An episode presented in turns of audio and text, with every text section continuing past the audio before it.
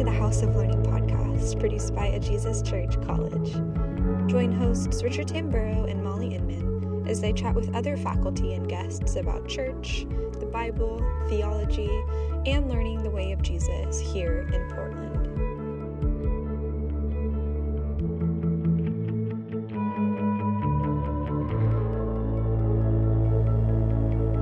Today we're taking a look at 1 Timothy 2 and women and ministry.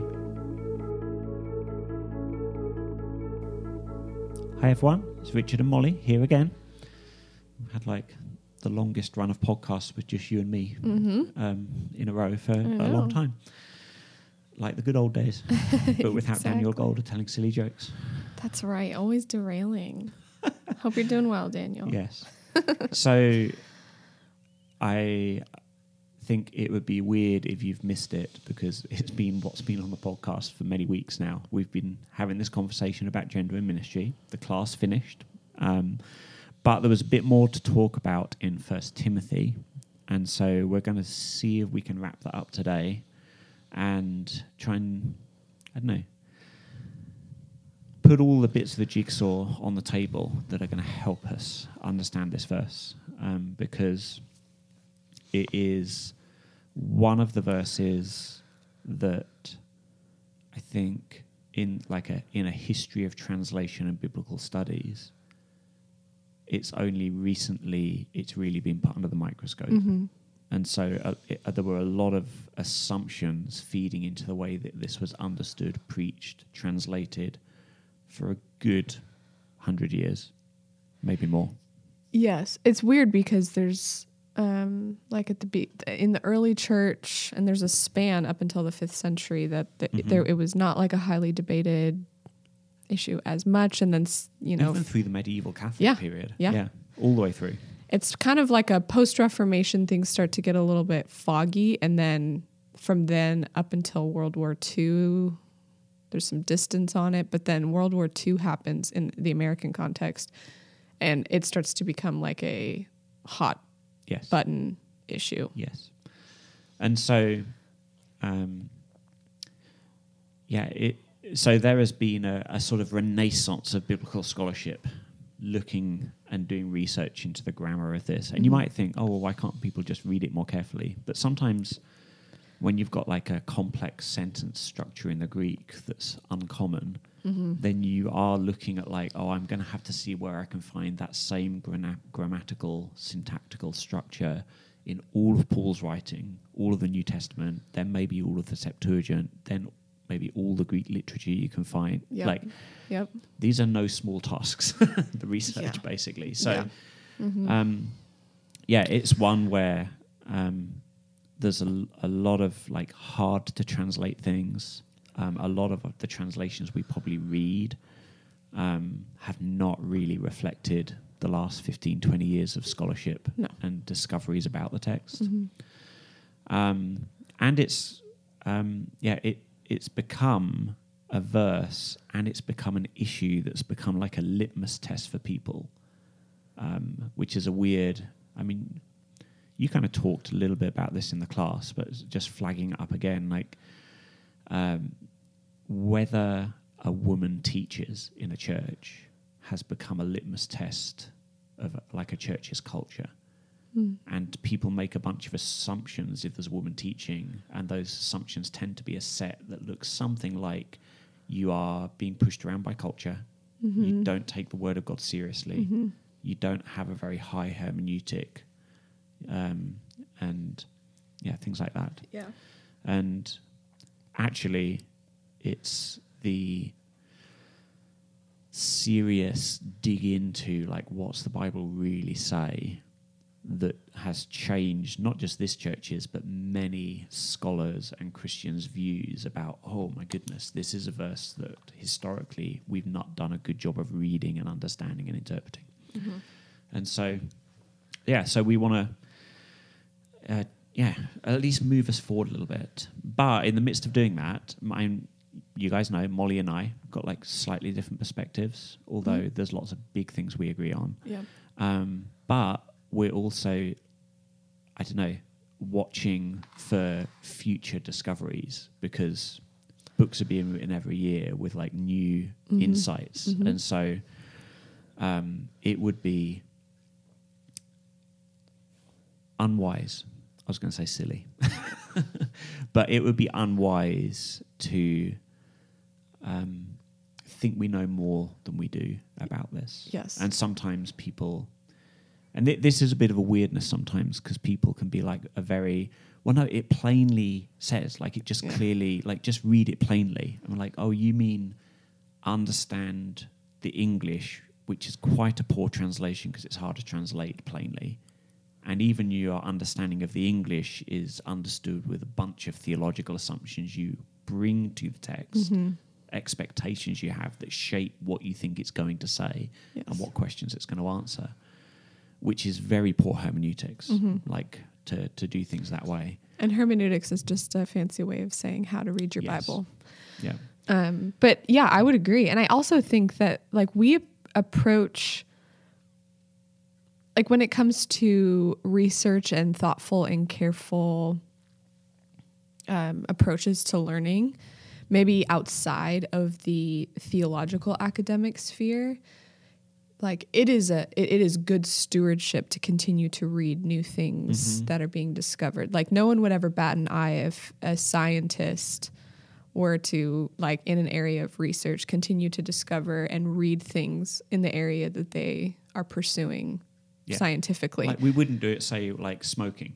Like, oh, it causes cancer. Well, no, because like 100 years ago, look Yeah. at all the advertisements, Yeah. look at all the science that was saying smoking is good for you. hmm Right. Like, Like, we, we know that's not a pertinent way to try to understand something. right. And there, there's there's a lack of humility in assuming that uh, that we have figured it all out Yes. and therefore not worthy to press in. So I just want to speak to that just because I think sometimes the feedback is like, well, what is all this new stuff being discovered that wasn't talked about? And is this new stuff just trying to make a text say something that we want it to? When in Yeah. reality, uh, we actually probably were doing that a little bit more back then, Yeah. making it say what we wanted it Yeah. to say. And that's not unique to this verse. Like the history of theology is that our understanding of the scriptures and our, our way, like what we, the, the way we express theology, because theology is our human attempt to take where we are right now and the people we're trying to reach, reach into the scriptures for truth and pull out something that's faithful to that truth, but then puts puts humanity on it to be able to contact the people we're trying to reach. Mhm. And so theology is this ever evolving thing. And um, yeah, it's interesting. I mean, this is another like church history thing, but post war, there was two movements. There was a sort of liberalizing Mhm. movement, but there was also a um, sort of swing the pendulum the other way. Let's resist liberalizing. Mhm. Let's resist new things. Mhm. And that that was theology, politics, sociology, anthropology, every area of ev- life. every area of life. But um, yeah, the there there is, a, and it's pec- peculiarly in American Christianity, not exclusively, but prominently in American Christianity, there's a lot of churches that after the war adopted a stance and a kind of a, an ecclesiology, um, an idea about God's mission for them that was, you know, we've got it, and our job is to defend it from change. Mhm. And you know, it's kind of us versus the world. Everything's framed in terms of culture wars, um, and yeah, a posture was taken like that was against discovery because that kind of it sounds like something that cuts against the mission. The mission is to like hold the line, um, and it's not that that's the first time in Christian history that's happened, but that is unusual in the Mhm. history of the Church Universal, which is Mm-hmm. you know generally uh, you know accepted and embraced discovering things theologically and biblically. Mhm. Um, so yeah, there's just a, lot of interesting history, but that's not what we're doing. So nine minutes of history now. Let's get to Timothy. Oh, Mhm. and um, a heads up. Um, hopefully, this will be the last podcast we do on this. Move on to some different topics would be good because this is not the most important thing in the world. No. Um, so uh, people might want to like, okay, I'm, um, you know, some people might be like, oh, great, like you've taught me enough that I've you know learned some things. That's good for me. Some people might be like, oh, I'd love to like keep diving in deeper.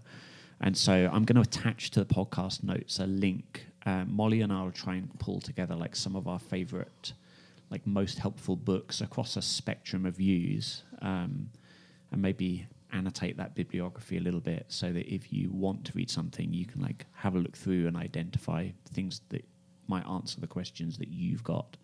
So, yeah, look out for that in the notes. That could be a, a good resource. So let's talk about the the context of Timothy. So Mm-hmm. we had some Ephesian like history Yes. in the class. Yep. Um, about male female roles, things like that.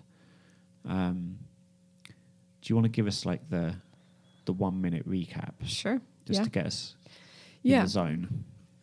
Um, the Paul is writing a letter to Timothy, so it's a highly personalized letter. Yeah. We talked in the class a little bit about like contrasting that uh, against the letter to the Ephesians. So same same cultural and historical context, um, but the letter to the Ephesians functioned as a circular letter. So it moved its way from church to church to church, and it was int- intended to do so. Yeah. And so there are more generalized principles on how to conduct church life, leadership, addresses some, some still some historical and cultural issues pertaining to the, to the culture of Ephesus, but is a little bit more general um, around a um, a context that is quite large in comparison to First and Second Timothy. Timothy is pastoring a small church in Ephesus, and the the way that the letter reads is it is likely that Timothy expressed concerns regarding um, the nature of false teachings as well as a few other issues to Paul, and this is Paul's response to the things that Yeah. Timothy has been sharing. Um, the things that were going on during the time um, that we've learned through historical research uh, is that um, Ephesus in Paul's day uh, had a pretty heavily influential cult at the time. Um, and this this goddess Artemis um, had a lot of influence, particularly over the women, but in general over the pagans during that time. And that Um, wasn't exclusive to that. Like proto Gnostic cults as well often Yeah. Mm-hmm. had prominent female, uh, male kind of issues. Going Yes, absolutely. Yeah. Absolutely. And that traces back to, I mean, this is not a new issue that we're like trying to discover for the first time. We talked uh, in the first class about uh, some of the narratives surrounding the ancient Near Eastern um, narratives, similar to the ones, um, or similar to Genesis. So Genesis, you know, is establishing male-female relationships. So is the Enuma Elish. So is f- there, so are a few other pieces of literature. Male female dynamics, relationships, etc., are, are a topic of conversation that's ongoing Yeah. throughout all of um, ancient history as well. But it was believed that Artemis was the child of Zeus and Leto and the sister of Apollo. And so instead of seeking fellowship among her own kind, she sought the company of a human male consort. And so this made Artemis and all her female adherents superior to men inherently.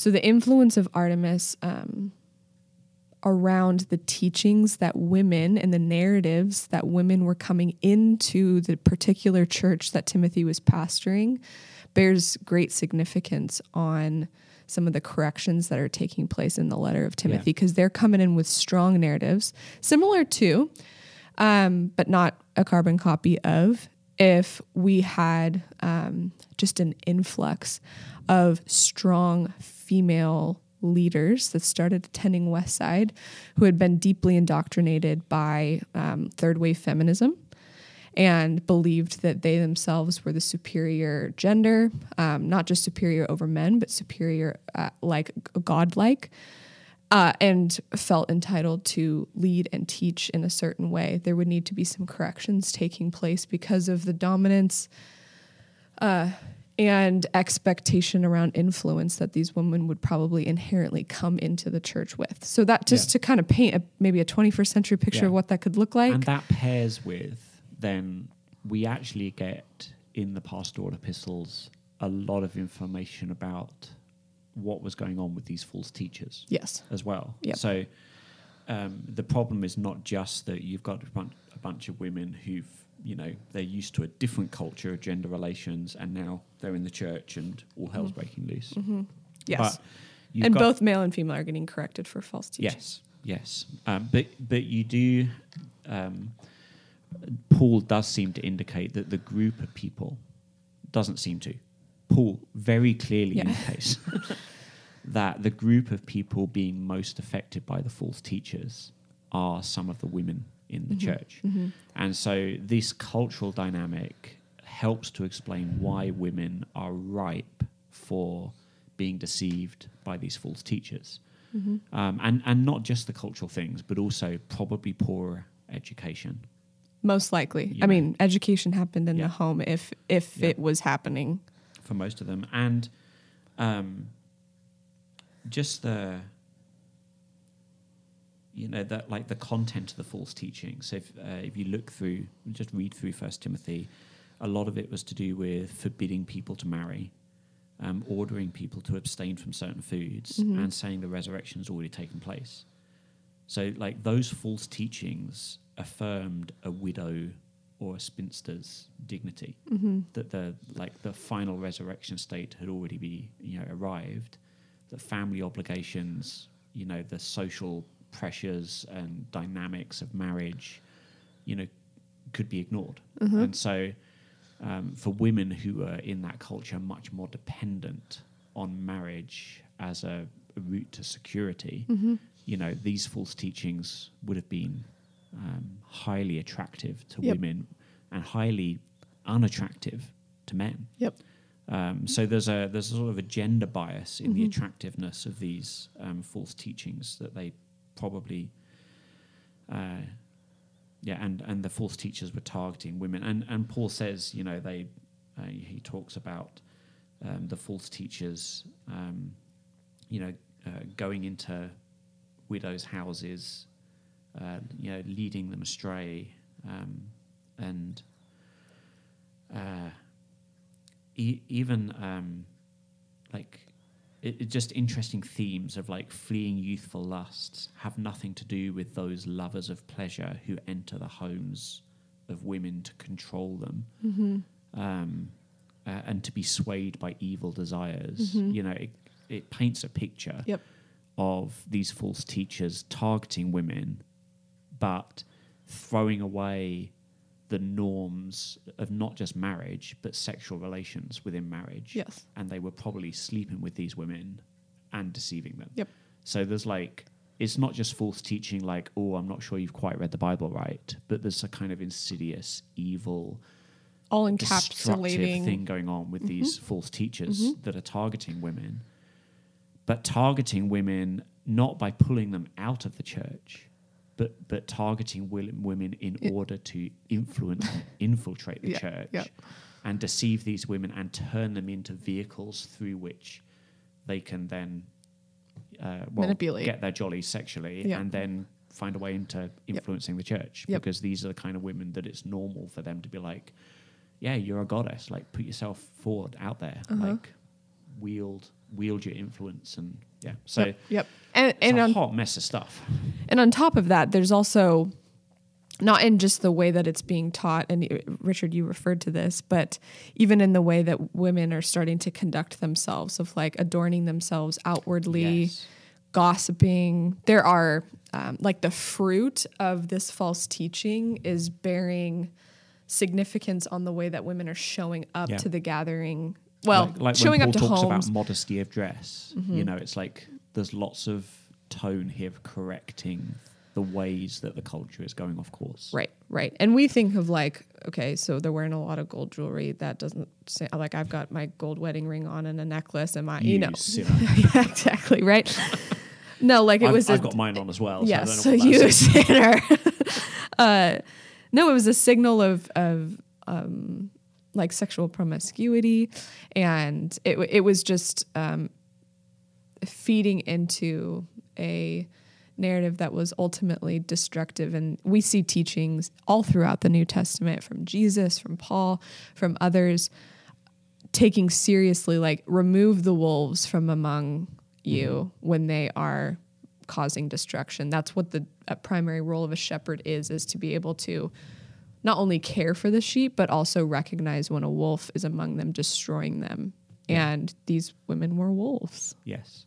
And even the language of how it was playing out in how it was affecting men and women in the church.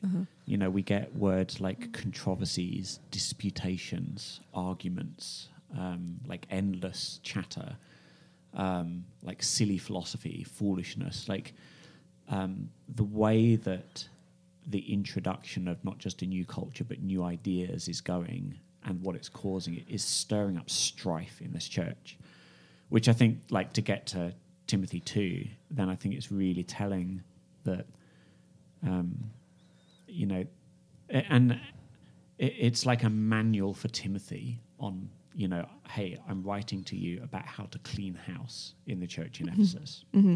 And, um, yeah, he, he talks about wanting godly people. Uh, this is in uh, verse 2 to live a peaceful and quiet life in all godliness and holiness. Like, that's a tone setter for the letter of like, what's the aim here? You know, because like Paul often is, he's concerned about how the church being wrong is impacting its witness to the Yes. city it's in. yep And so these quiet, peaceful lives with godliness and holiness is not just good for them, but also Good for the God witness of Christ. It's good for the witness. yep And so, you know, that's something that's being aimed at. And then uh, when he says in verse 8, hey, the men, they need to pray. And instead of lifting up their hands in anger and disputing, they need to lift them, lift up holy hands in prayer. And so you're sort of reading between the lines here is like, okay, so there's a group of women being deceived, causing problems, these false teachers through these women, but the men are responding in a bad way, like by, by basically fighting. Fighting. So, so fights are breaking out. I don't know if it's like fist fights. Um, don't really know what physical abuse looked like in the uh, ancient world. That's Can't not- imagine not it would be I good. Research, Yeah. no. Um, but it's interesting that in the midst of his instructions to men and women, um, a- and, what he says to Timothy, he doesn't say to the men, "You need to take charge." Like he actually tells them, "Stop fighting mm-hmm. and pray." Yep. And so it's just, I don't know. I mean, we can't spend loads of time on every little piece of this, but there's mm-hmm. such a richness to the pastorals mm-hmm. with because there's it's. I think when you write a personal letter, where there's a high degree of relationship, Yep. you can say a lot in fewer words, and that's why, you know, you could write many many volumes on the pastoral epistles um, because there's a, a richness to them. Yep. Yeah. So fights. So fights are breaking out. Yep. Um, Well, real quick, A hot mess of shameless stuff. shameless my, plug. my voice is going. So now you just take over. Well, this is entirely irrelevant. No, it's not entirely relevant. Oh, if you are a man, if you are a man and you have a heart for prayer, we've got uh, a, a stacked prayer team with Yes. like 15 plus women onboarding four more this weekend and five men. yes. So it's not irrelevant. Shameless plug by Pastor of Prayer Plug my pastor and prayer. by Richard, who often stands by the wall and is like, "Ah, I'm trying to pray with like Yes. four guys at the same time. Yes. Come help us." yes, I have to recruit Richard weekly. Awesome. Yeah. and not and I, I you know I know he's delighted to pray. It's part of his Yeah. job. He used to be part, yeah, the pastor of If prayer. you're listening and you like praying, or even if you're like, I don't really know, but I'd be willing to learn and give it a try. It is the most amazing thing when God's like doing something profound in someone's life, Yes. and you get a front row seat and get Yes. to join in. Yes. We Yes. did an end of year survey, and the number one feedback was how blessed people were by the prayer team. So come be a part Mm-hmm. It of what God is doing. Yes, Men, lift up those holy hands and pray. get involved. Okay. that may not be quite the exposition of that in yeah, Timothy. that's where it feels derailing. It's like that's really not the point of the passage. Yes. However, so so then we're, so we we've got this. Um, you know, Paul's correcting the culture. Like men, the route to to dealing with this is not to just like fight and try to control uh, like everything. Um, God will be in control. God, like in, inviting prayer says, like allow God to change the situation. You know, um, and the women, like there's some culture things, um, you know, around the sexualization of women in the congregation. That he's like, hey, we need to we need to stop that. That's not right. And instead, like the way that you show your value is not by uh, either your freedom, given the context of the false teaching, your freedom from marriage, relationships, family, and things like that, as if those things don't matter, but um, appropriate relationships and and rather than the sinful desires for pleasure, mm-hmm. the desire to do good deeds, mm-hmm. the desire for justice, mercy, things like that. Mm-hmm. So, big culture piece. But, but then we get to verses 11 to 14. And these are the ones where there's the complexity. So we'll let's take this slowly. yep. So verse 11 says, A woman should learn in quietness and uh, full submission. NIV adds the word full. Interesting. But yeah, so we've got these two themes quietness and submission, and the imperative to learn. Um, and I think you said this in the class, so I'm just going to say it quickly Breeze right with, by. within this whole section, there is only one command Paul gives about women, where it's in the imperative Mm-hmm. uh, sort of force of the verb. Like this is a command, an imperative. Uh-huh. Real quick. that is to learn. to learn. Yes. Real quick. A lot of statements are in the Greek indicative, which Mm-hmm. is just a statement, um, often descriptive, Yes, like this is the way that he, you know, he's just observing something, and therefore a descriptive it's like statement. the different. Like indicative is like, oh, the cat's over there. yes, it is a statement. The imperative is like, Molly, put the cat over there. Mm-hmm. Imperative Yes. is a in the Greek a grammatical command, and Yeah. the difference is uh, very easy to spot if you've Yeah. taken any Different, different, Any- different endings, levels of Greek. different Greek letters. They Yes. put the they literally just keep the same word and they add an ending to it. I mean, Yeah. I'm not over I'm overly simplifying, but no debate yes. This is maybe what I'm trying to communicate. Yeah, this is this is not a matter of like, oh, what do you think it means? How do you read it? Right. What's It's not a culture? s- This it's not a sentence what's the structure. grammar of the Greek actually say. Mm-hmm. So the thing, if we're looking at like the commands and and the way it begins, like women learning is in the foreground, and that's Yes. really important because sometimes our questions about what does he mean by permit, what does he mean by submission, you know, and we we have questions that we bring to the text that make us think those are the important things Paul has to say here. Um, but actually, you know, if we did that and Paul was sat with us, he'd be like, dude, did you not notice though, like, great, let's help you understand those words. But the, the important thing I said was that the women need to be learning. And that's really interesting because in the culture, well, the, uh, more culture, more history. Ephesian church mixed Jewish and Gentile. Um, and the tensions between those two groups um, are clear in Ephesians and the pastoral epistles. Uh, the Judah, the sort of Jewish part of the church with Jewish cultural heritage would have seen an easy solution to the cultural problems, which was to segregate the women and exclude them from a learning environment.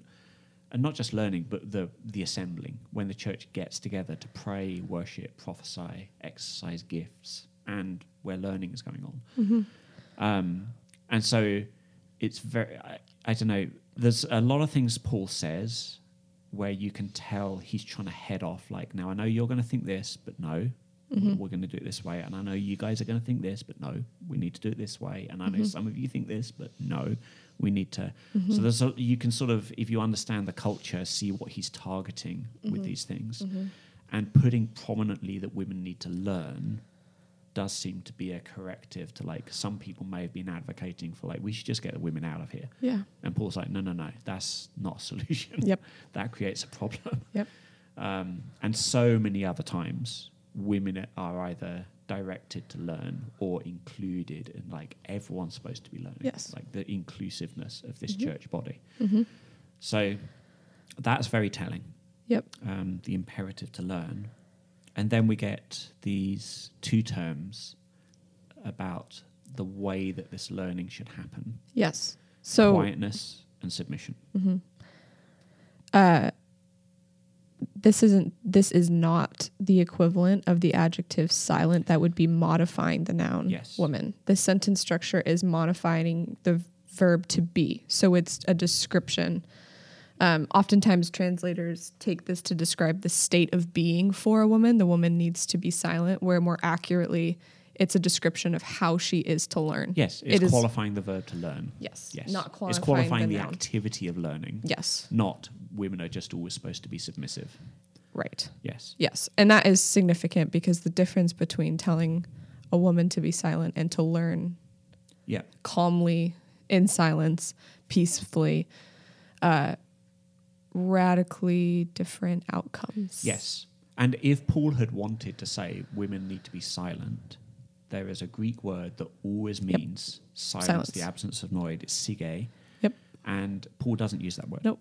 He uses en hesychia, which we, they translated it in English, so we don't need to memorize it in Greek, but just in case we need and it. it's it's also it's the same root word for quietness that appears at the beginning of the chapter Mhm. when Paul says that we may live a, a peaceful and quiet life. Yes. So he's talking not about like, I mean, I'm an introvert. If we all just like stayed in our own bubbles in silence, I'd be quite happy. But that's not what Paul's saying at the beginning of this chapter. Mm-hmm. No. What he's talking about is a life that's harmonious. Mm-hmm. That instead of fighting, there's supposed to be harmony. Yep. And so, you know, I don't know if you've ever like walked into a high school classroom where a debate has turned into a fight. You know, like Yeah. I, re- I remember visiting. I used to do work going into school sometimes, and yeah, I mean a lot of fun. But you're just like, after a while, you're like, someone's going to throw a chair. Yeah. Like no one's learning now. You know, like this is this has gone off the rails. The learning section is. Uh, and then there's a version where like there's conversation, there's people are listening well to each other, Mm. ideas can be heard and thought through, and yeah, there's a different tone. mm-hmm. And so it's really, really unfortunate that this word has been translated silent in some translations, because nowhere in Greek literature does this word mean silence.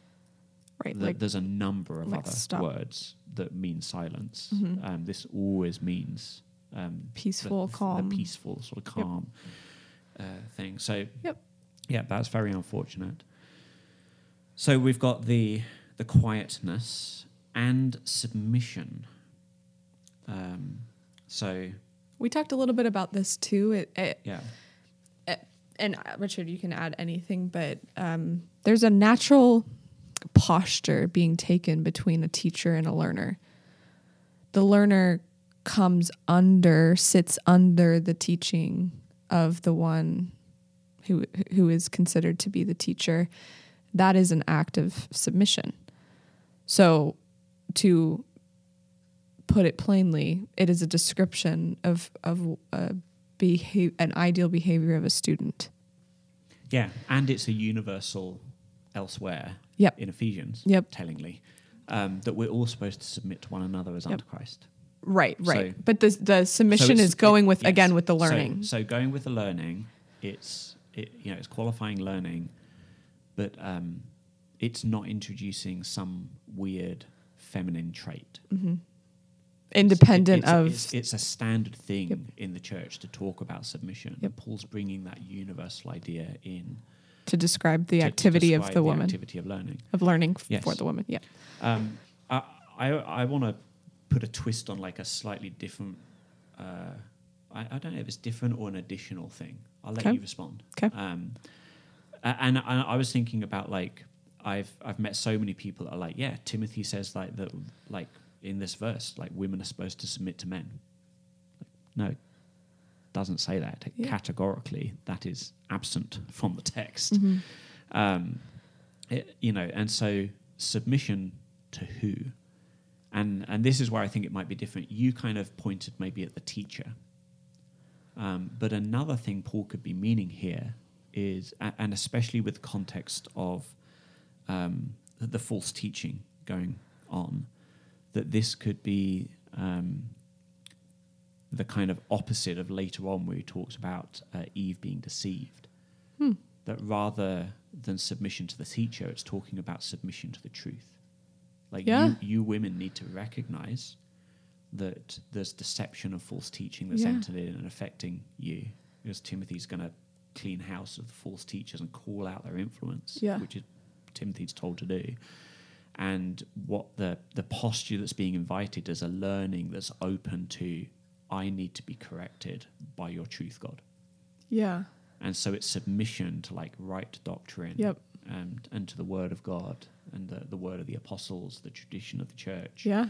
Um, and so, yeah, I mean that that could, and, and this is a classic case of like further research pending. We may be able to tell the difference, looking at more and more of Paul's uses of these words and things like this, and the early church's understanding of Paul and things like that. But, yeah. Well, I, yeah, I would so, say so. It's talking more about like be quiet, like don't have a fight, Yeah. but engage in the learning in quietness, Mhm. in harmony, with an intent to obey the truth. Yeah. And I, I actually wouldn't disagree with you. I think in my mind, the two go hand in hand is hopefully the teacher is the one who is acting as the conduit for the truth. And therefore, the submission comes ultimately under God, under submission to the truth being delivered by the teacher. Um, so I don't necessarily like I don't necessarily see them as like it could be the teacher or it could be the truth. Like, I, I could Yeah. see them maybe even working in tandem. Could- Again, it could be in tandem as well. th- I think yes, Yeah. m- more research pending. Yeah, but it, it's that kind of like, what's the opposite of not having submission look like? And we can, I mean, we're going to have authority over a man pop up, so we're going to have to talk about that. Yep. But it's telling that when it comes to interaction with truth, Mm-hmm. which is more of a learning thing, Mm-hmm. because the authority over a man may be to do with the fights going on rather than the content of false teaching. Yeah. That's it's like effect, cause and effect. Mm-hmm. But where he emphasizes the way that deception led to sin, Mm-hmm. like that word is consistently where like she became a sinner or a transgressor. That word is always used by Paul to refer to someone breaking God's law, Mm-hmm. not breaking a church tradition, Mhm. not breaking like a, a cultural norm, not breaking an authority structure in the church or Yeah. male female relations, and it, it's always to do with God's law. Yeah. So it does seem that there's something Paul has in mind here about like the kind of submission that's being talked about is submission to God, um, which I, I just a little careful reading of the text, and you're like, oh, and I, I think you know before we move on to the next verse, it just makes me think, wow. How many times have I heard people say, "Oh yeah, First Timothy two eleven says that women are supposed to be in submission to men," and Yeah. not only is that not there, Right. but you've missed the the good thing that it's saying. that it is saying by So, being distracted by Like, them. Whatever we think of these verses, it should caution us in just reading the whole of our Bible all the time. That we should just, like you said earlier, be humble, slow down, do it in community, listen to other voices, beware of echo chambers. You know, all of all of those Mhm. things we know are good for us. Yeah, and good and good biblical hermeneutics, or the way that we read and understand the Bible, considers the presuppositions or the things that we bring Mhm. into that influence our understanding of the text. Yeah, And I think that there is we've gone maybe too far in saying like and get rid of all of them before you read the text because I think there are some things like me being female sometimes actually contributes to being able to understand God's word in a yeah, in you know like i'm not going to disregard my femaleness god made me female so Yeah. But that being said we need to be Yes, conscious that- of the that could be a whole. yeah that feels like a whole We nother do a podcast has, on that, did like- you and ryan ever record because i know that's a huge passion of Yeah, his I don't know. I think we've mentioned it a few times, Yeah. but yeah, you could survey like insights, especially into Hebrew poetry, Hmm. where female eyes on a text spotted things that men just weren't noticing. Um, so That's one, of- but there's there's lots of examples. But that's Yeah. something for another day. So that's verse eleven. So we we see the woman to to correct this the fight that's breaking out because of the influence of these false teachers. The corrective is that these women who've been deceived need to learn. Mm-hmm. And mm-hmm. it seems like rather than a posture of learning with quietness and submission, they've had a sort of arrogance thinking that they don't need to listen Mm-hmm. to maybe the church elders or the apostle or Timothy even or Yeah. you know they, they don't need to listen there's an arrogance and they're not doing it in quietness they're actually creating tension and fights and they don't have a posture of learning they have Mm-hmm. a posture of telling um, and, and not just telling but a kind of nasty version Yeah. like a Yeah. an arrogant version of Yeah. telling Yeah. and so that's the that's the contrast going on in Mm-hmm. the context. And then we get I am not permitting a woman to and then we've got the teach and authority over a man part. So let's just start with the first bit. 'Kay. So I've got an NIV in front of me which says I do not permit. I have NIV, NLT, and ESV. Okay. Uh, NIV Let's says, spot the difference. yeah, yeah. Uh, NLT says, I do not let women, hmm plural. And then the ESV says, I do not permit a woman. Okay. And all of those sound like another imperative. But in the Greek, Mm-hmm. they're not. Again, imperative would mean command. Command. Um, it's actually in this present continuous tense. So I read it because I cheated and didn't read my NIV as I am not permitting. Like grammatic, like that sounds funky because we don't normally talk that Yes. way in English. Yes. So I can totally understand why a translator Didn't would have been like, "Oh, what's the right way to phrase this?" But um, because the "I do not permit" has connotations for us of like permanence and like a universal command. It sounds command language. Um, whereas I'm, you know, I'm not letting that happen, or I'm not. Even the word permit, I like. I like that. Was it NLT had let, I do not let. which softens the connotation. Doesn't sound such an imperative. Yeah. Um, you know, I'm I'm not letting that happen. Mm-hmm. Like, oh, are we, are we gonna have a water balloon fight today? Like, oh no, I'm not letting that happen. Yeah. That doesn't sound like water balloon fights are always and forever banned. Right. It just sounds like right now that's not what we're going to do. Yep. Um, Yep. And that that point of grammar doesn't decide by itself whether Paul is making a universal statement here or not. Right. Right.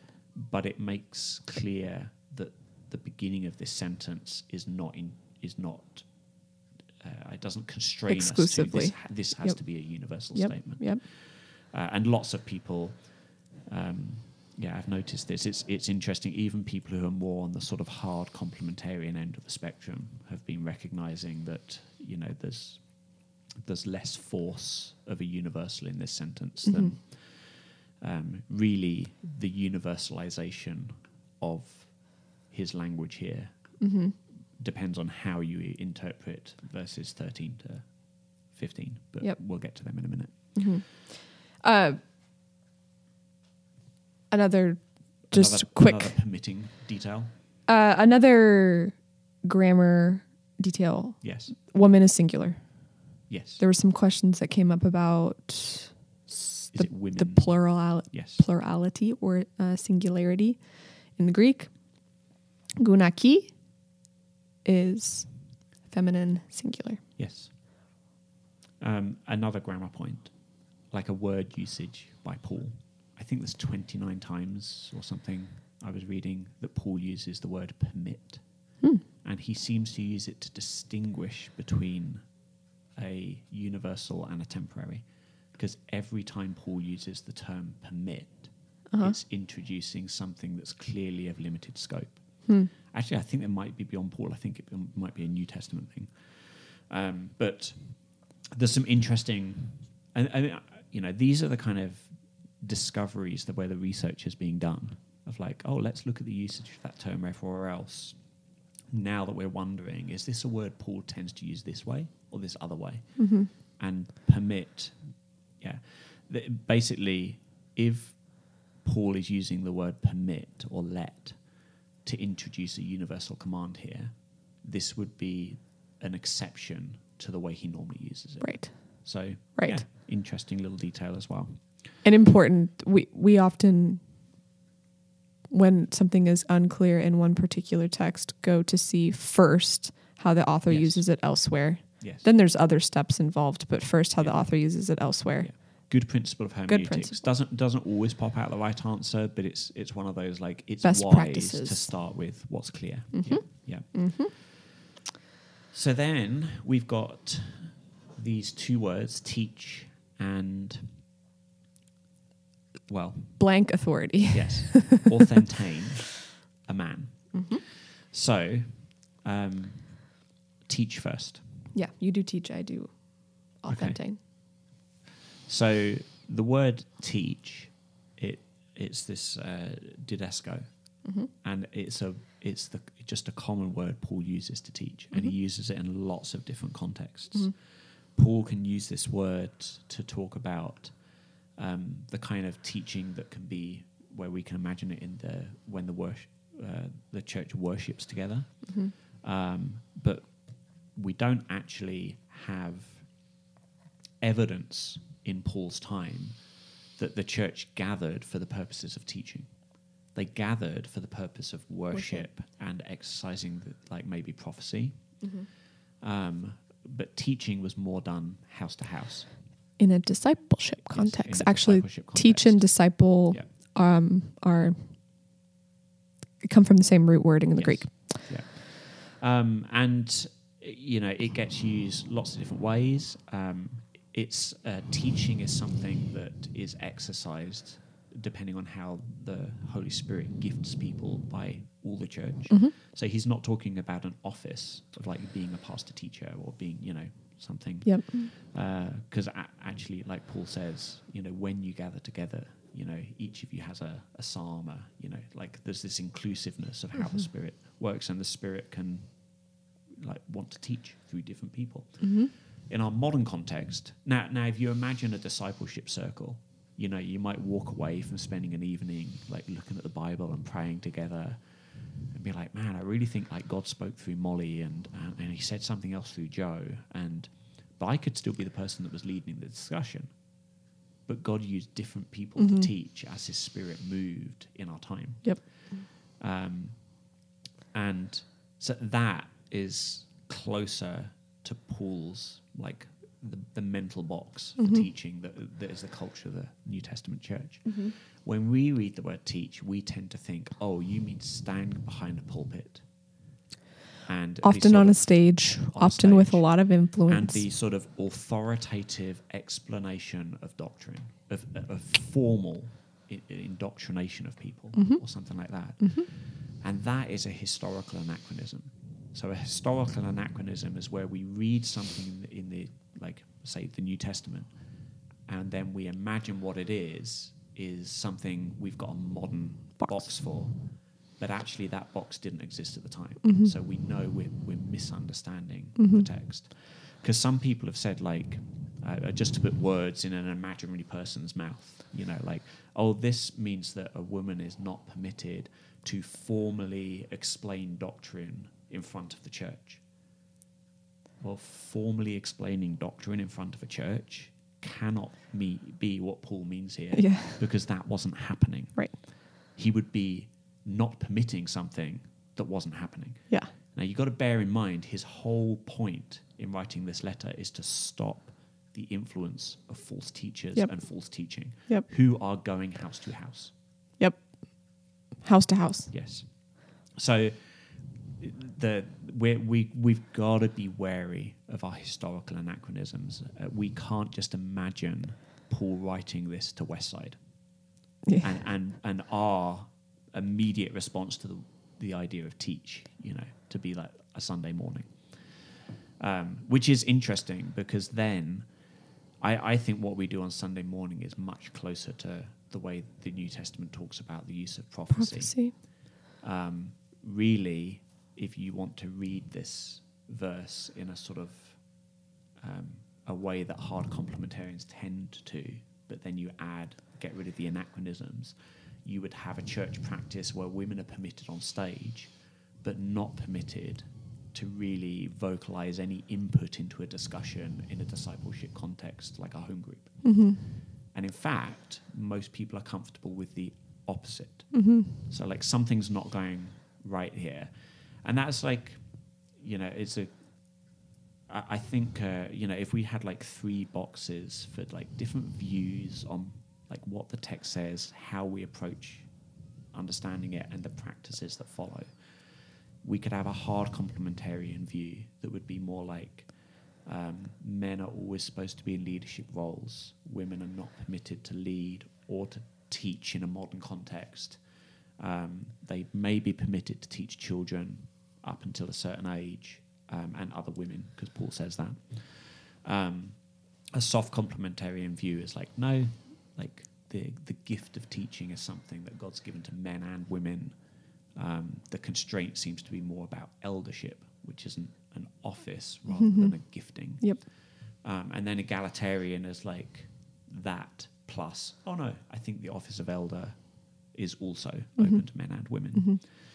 Mhm. Um, I can make, I, I feel like, you know, I'm getting like 80%, like the Venn diagram of my practice and my theology in the text. If I'm a soft complementarian, it's Mhm. like, oh, you know, there's some some things we're not sure about, but there's a higher degree of overlap between the text and the practice Hmm. because yeah we're just to take this word teach that soft complementarian view is acknowledging p- probably paul's uses of teach and synthesizing that with the other things paul says about teaching Yep. and the fact that there are women who teach men Yep. or who teach as well Right. um, an We're leading communities in their Yeah, home yeah. and um, an egalitarian view, like high degree of overlap. Again, Yeah. you know, the hard complementarian view hmm, doesn't. You know, once you actually start looking at the text, the overlap between the view and the text looks a lot smaller. Mhm. Um, and I think that's why, like Molly and I can get on well Mhm. theologically because we share so much overlap Yep. um, but and, and not like hard complementarians are not welcome here or anything. It's not a to die for issue at all. No. But um, yeah, like where there's less overlap there, Mhm. you know, it that, that can be a bit harder. Yep. So, a little little background. So so, is that enough on teach? Yeah, I think that's Okay. sufficient. And then again, all, your questions are al- always welcome. Uh, not well. Richard's questions are also always welcome, but I'm speaking to the listener at this point in case that Just to make wasn't clear. clear. What question? Was I supposed to ask something? Um, so the teach, and then the second um, is the is the what we have translated as exercise authority.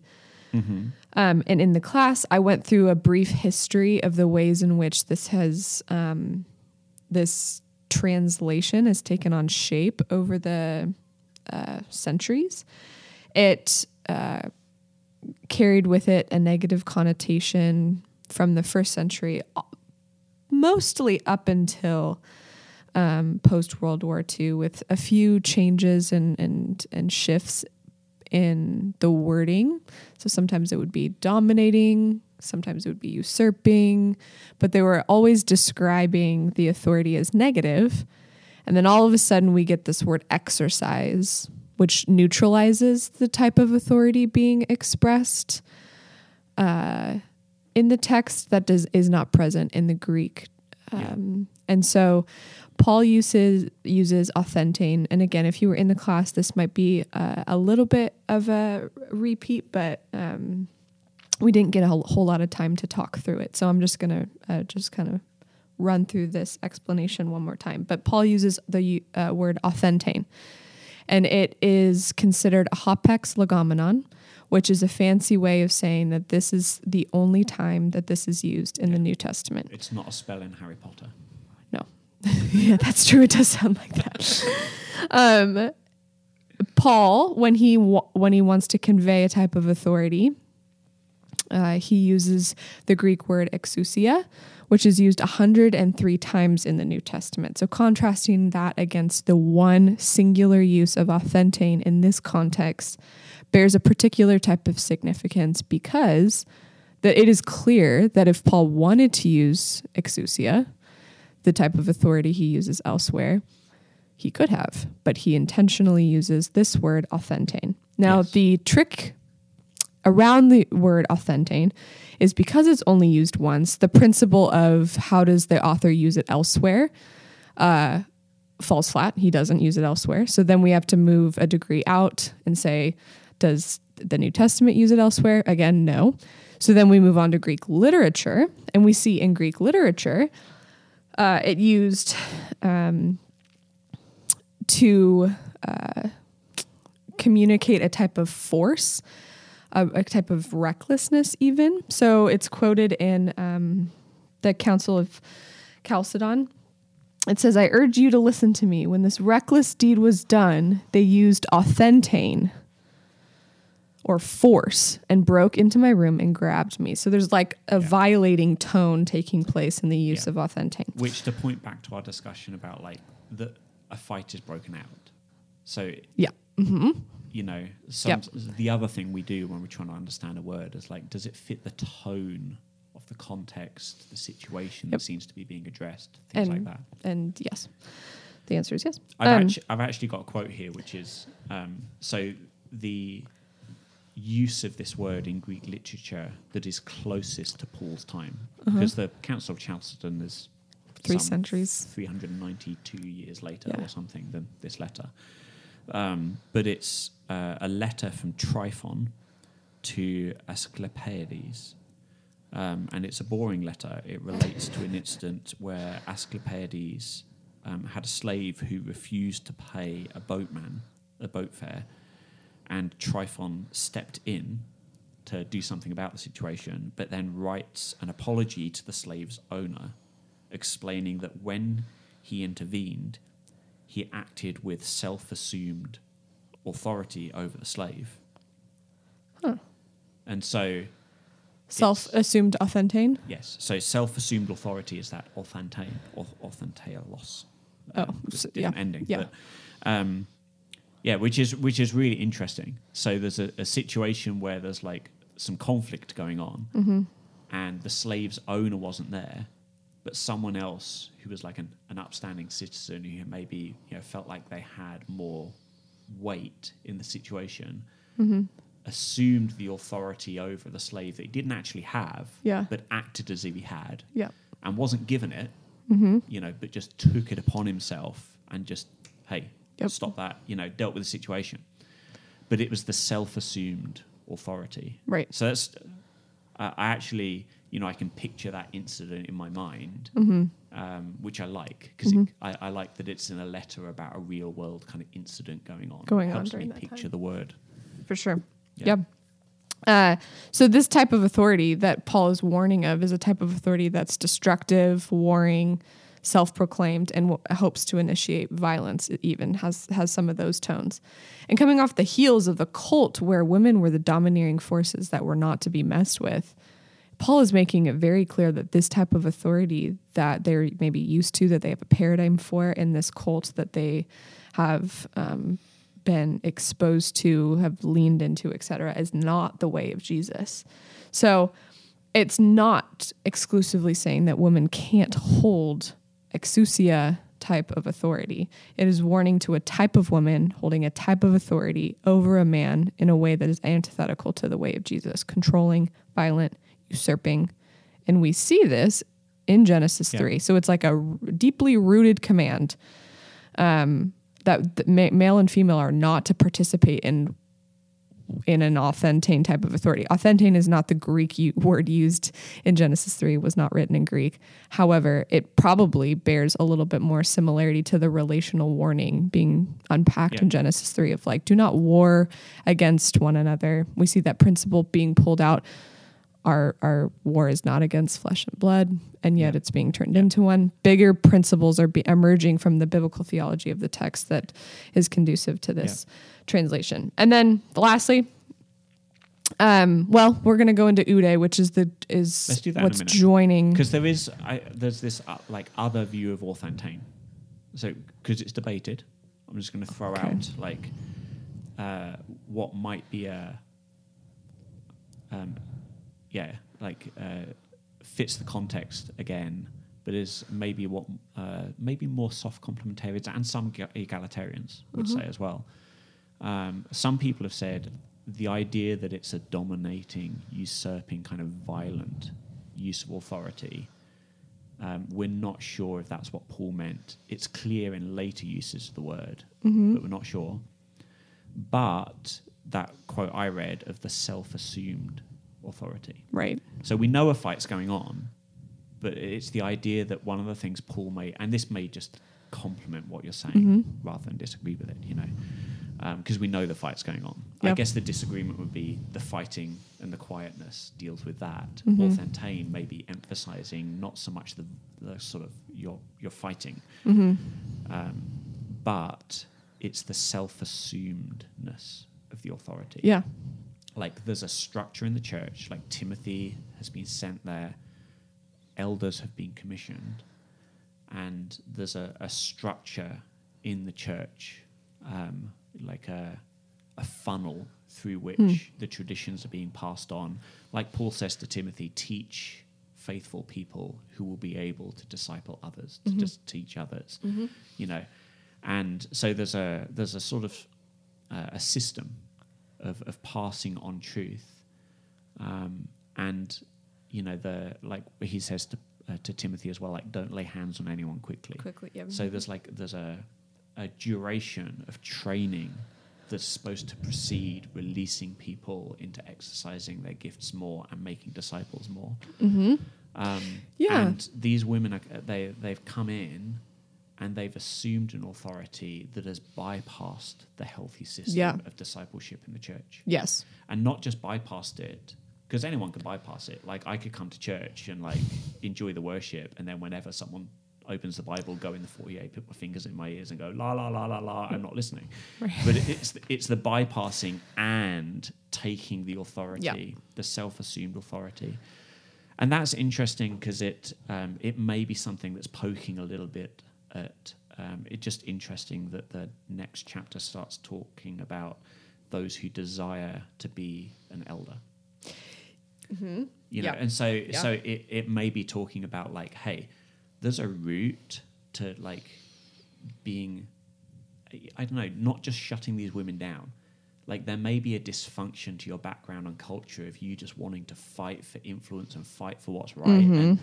but you're wrong about what's right, and the way you're wielding it's wrong. Like, Yes. but the desire is good. What you need to do is learn so that we can then do that in the right way. Mm-hmm.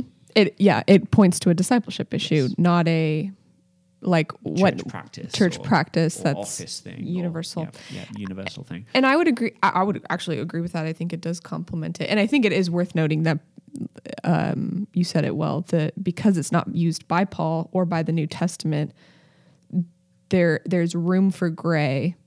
Yeah. So all, what we what we do have is the the context Yes. in Greek literature. And as we discover more about, you know, like trying to understand Tryphon's use of it, oh, do we have any other more texts by Trifon? No. Do we have anyone who was from the same city or background or maybe educated in the same school or, you know, it just Right. we're constantly discovering more to enlighten these conversations. But I will say But that what's clear is that it's, I I mean, I feel like it's really clear, is it's not talking about a modern church office No. of being a Bible teacher on a stage. No, no, and I and I will say, uh, Jesus talks about the like, um, maybe the the way in which authority is given, and even in the Jewish culture, the way in which authority is given is it's not something that you assign to yourself; it's something that others assign to you, and that's why there, you know, there are these moments when he's. Um, even referring to like his authority comes from his father. Like th- there's like a we have a box for the, an understanding around what it means to be given authority rather than to uh, assume authority for oneself in the way that Jesus conducted himself. Um, that I think bears significance on this conversation as well. Because Yeah. if women were saying something to the effect of like I maybe I have a a right to this authority rather than I've been given responsibility to steward authority that again exposes a discipleship issue and a misunderstanding of authority in the church. Yeah. And I mean, this connects to like our local West Side ecclesiology. Mm-hmm. You know, we're an elder governed and led church. Mm-hmm. So our answer to, okay, how how's that authority not going to be self-assumed, but commissioned Yep. by like the, the discerning of the Spirit, and you know, like who's our Timothy? It's our elders. Um, so yeah, Mm-hmm. it, you know, if you were a part of a church tradition that didn't have elders, then have to answer the question a little differently. Um, like Mhm. the Anglican Church, it may be a bishop. Um, yeah, Sure. Yeah. yeah. Um, and, and then, man, we're going to have to like uh, wrap this up and do another podcast about the Genesis bit because that's already Mm. over an hour. But because we're so close, let's Yep. talk about the word. So some translations, I am not permitting. We'll change the beginning bit. A woman to teach or to assume authority over a man, like two infinitives. So it's like Paul is giving two distinct prohibitions. Um, some translations, so the word or makes it f- feel like it's distinct, um, even though in the logic of the English language it doesn't have to be, but that's a logic class for another day. Um, some translations say and, and and you can still read that as two distinct prohibitions, but you might wonder, do you mean like both together? Yeah. And and the translations that use the word and are getting closer to Paul's usage because the connective word between these two infinitives here, oude, Mm-hmm. um, is a a word that consistently gets used by Paul and nearly always in the rest of the New Testament to combine two verbs to point at a single concept. And if you want to um, look through all the other instances of this word, so you can see, like, oh yeah, I mean, even in the English, you look the Mhm. verses up and you, you can be like, oh yeah, okay, I can I can see what's going on. Yep. Um, but one of the things um, I think is really helpful. Someone suggested a way to translate oude is like n apostrophe. So if I said like I'm taking it nice and easy today, I don't mean like I'm taking it nice, like I want to have a really nice day, Mhm. like and really happy, and a really easy day. Um, I mean, that could be nice and easy, but I'm Mhm. really pointing at a like a singular thing, Mm-hmm. or like hit and run. Yep. Oh no, Molly was a victim of a hit and run. I wouldn't be meaning like, oh, someone hit her and ran away from her. Mm-hmm. Like there's a singular concept in mind. Um, and so that's another really telling thing about the grammar of this text. Um, if we walk away, what, we'll just put to one side the conversation about what kind of authority, what kind of teaching. But if we walk away thinking, oh, Paul is prohibiting two distinct things, there's two rules being given here, then, you know, I can understand totally how we would walk away from reading the English that way. Mm-hmm. But the Greek doesn't let us walk away with that impression. Mm-hmm. You know, th- there's a sort of singular thing Mm-hmm. um, and so that pulls the picture a little closer. You know that these women they had they had that self-assumed authority, and it was causing a fight. And the way it was causing a fight, the way they were exercising that self-assumed authority, was in teaching. In others. teaching. Yep. And so um, that's a kind of yeah, like interesting twist here that, that constrains our, our reading a little bit, like to, to add some care to when we talk about this verse. Be really helpful for us to always put those two concepts together. Like, Mhm. yeah, Paul's talking about self-assumed authority expressed in teaching, Mm-hmm. or something Right. like that. joining two ideas and I and something we started to tread into in the class is the difference between what we're saying where the teaching is linked to the behavior being described in that the teaching with the view of dominating a man teaching with the view of exercising authority um, they're not they're not making synonyms out of teach and authority. So they're not interchangeable. There's mm-hmm. still a distinct difference between hit and run, but meaning is brought through greater clarity in using both rather than just using them as individuals. Yes. And they're not antonyms either. They're not like working in enti- entirely against one another or a way to completely contrast Yeah. like uh, in 1 corinthians Yeah. 2 6 it says neither in this age nor in the age to come those are two antonym type ideas Yeah. being linked these are not synonyms or antonyms but one is directly linked to the behavior of another Yes. And the the contrast that's going on here, if you talk about similarity and you know difference with synonyms and antonyms, there is an inclusio. So an inclusio is like I'm going to begin an idea, contrast it with something, then finish the idea or reiterate the idea. Um, and the the idea um, that comes before and after here is the quietness, the, the peacefulness. yeah yeah yeah yeah So so we so it's almost like Paul is saying, "Hey, we've got this problem going on. You women are like, uh, yeah, you're you're embroiled in a fight. It's not right, guys. You need to stop fighting and pray. And women, like quietness is you need to embrace quietness and you need to be open to what God actually like to, to correction, not assuming authority and teaching and causing more fights, but quietness." Uh-huh. So the you know whatever's going on here, the way we read the middle bit there, like the beginning of verse twelve, it's it's a contrast with the quiet learning. Mm-hmm. So rather than quiet learning, the problem was the self-assumed, uh, antagonistic, arrogant, wrong teaching of false doctrine. And so, yeah, that it just makes really good sense of the context, the Greek grammar, fits the historical picture. It's ticking like it's ticking lots of boxes. Um, these views, um, and uh, I'm, I'm just gonna an addendum, and then I think we'll stop for today. Have a bit more conversation because we've got to finish this conversation. uh, but um, for a, a church that takes a view that male, el- like the eldership, is constrained to males, they're going to look at the teaching and assuming authority pairing, like the singular concept being talked about here, really as eldership, and that is a it's a possible reading. Um, you know, teach the kind of idea of teaching and discipleship. You know, could be much broader here. Um, but some churches do have a view that teaching, whether in a discipleship context, context or on a Sunday, should only be done by Yeah. elders. Like the Plymouth Brethren is a, an example of a church like that. Um, and so, uh, yeah, that's like a little okay. But it, where's the male eldership stuff come from?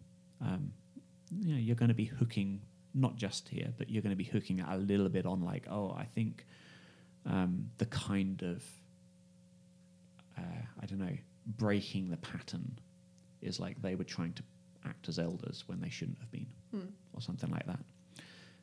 Paired them with like, you'll have to understand some bits of the Genesis stuff that follows and some other verses as that being a universal rather than a sort of limited temporal uh, temporal thing that's going on.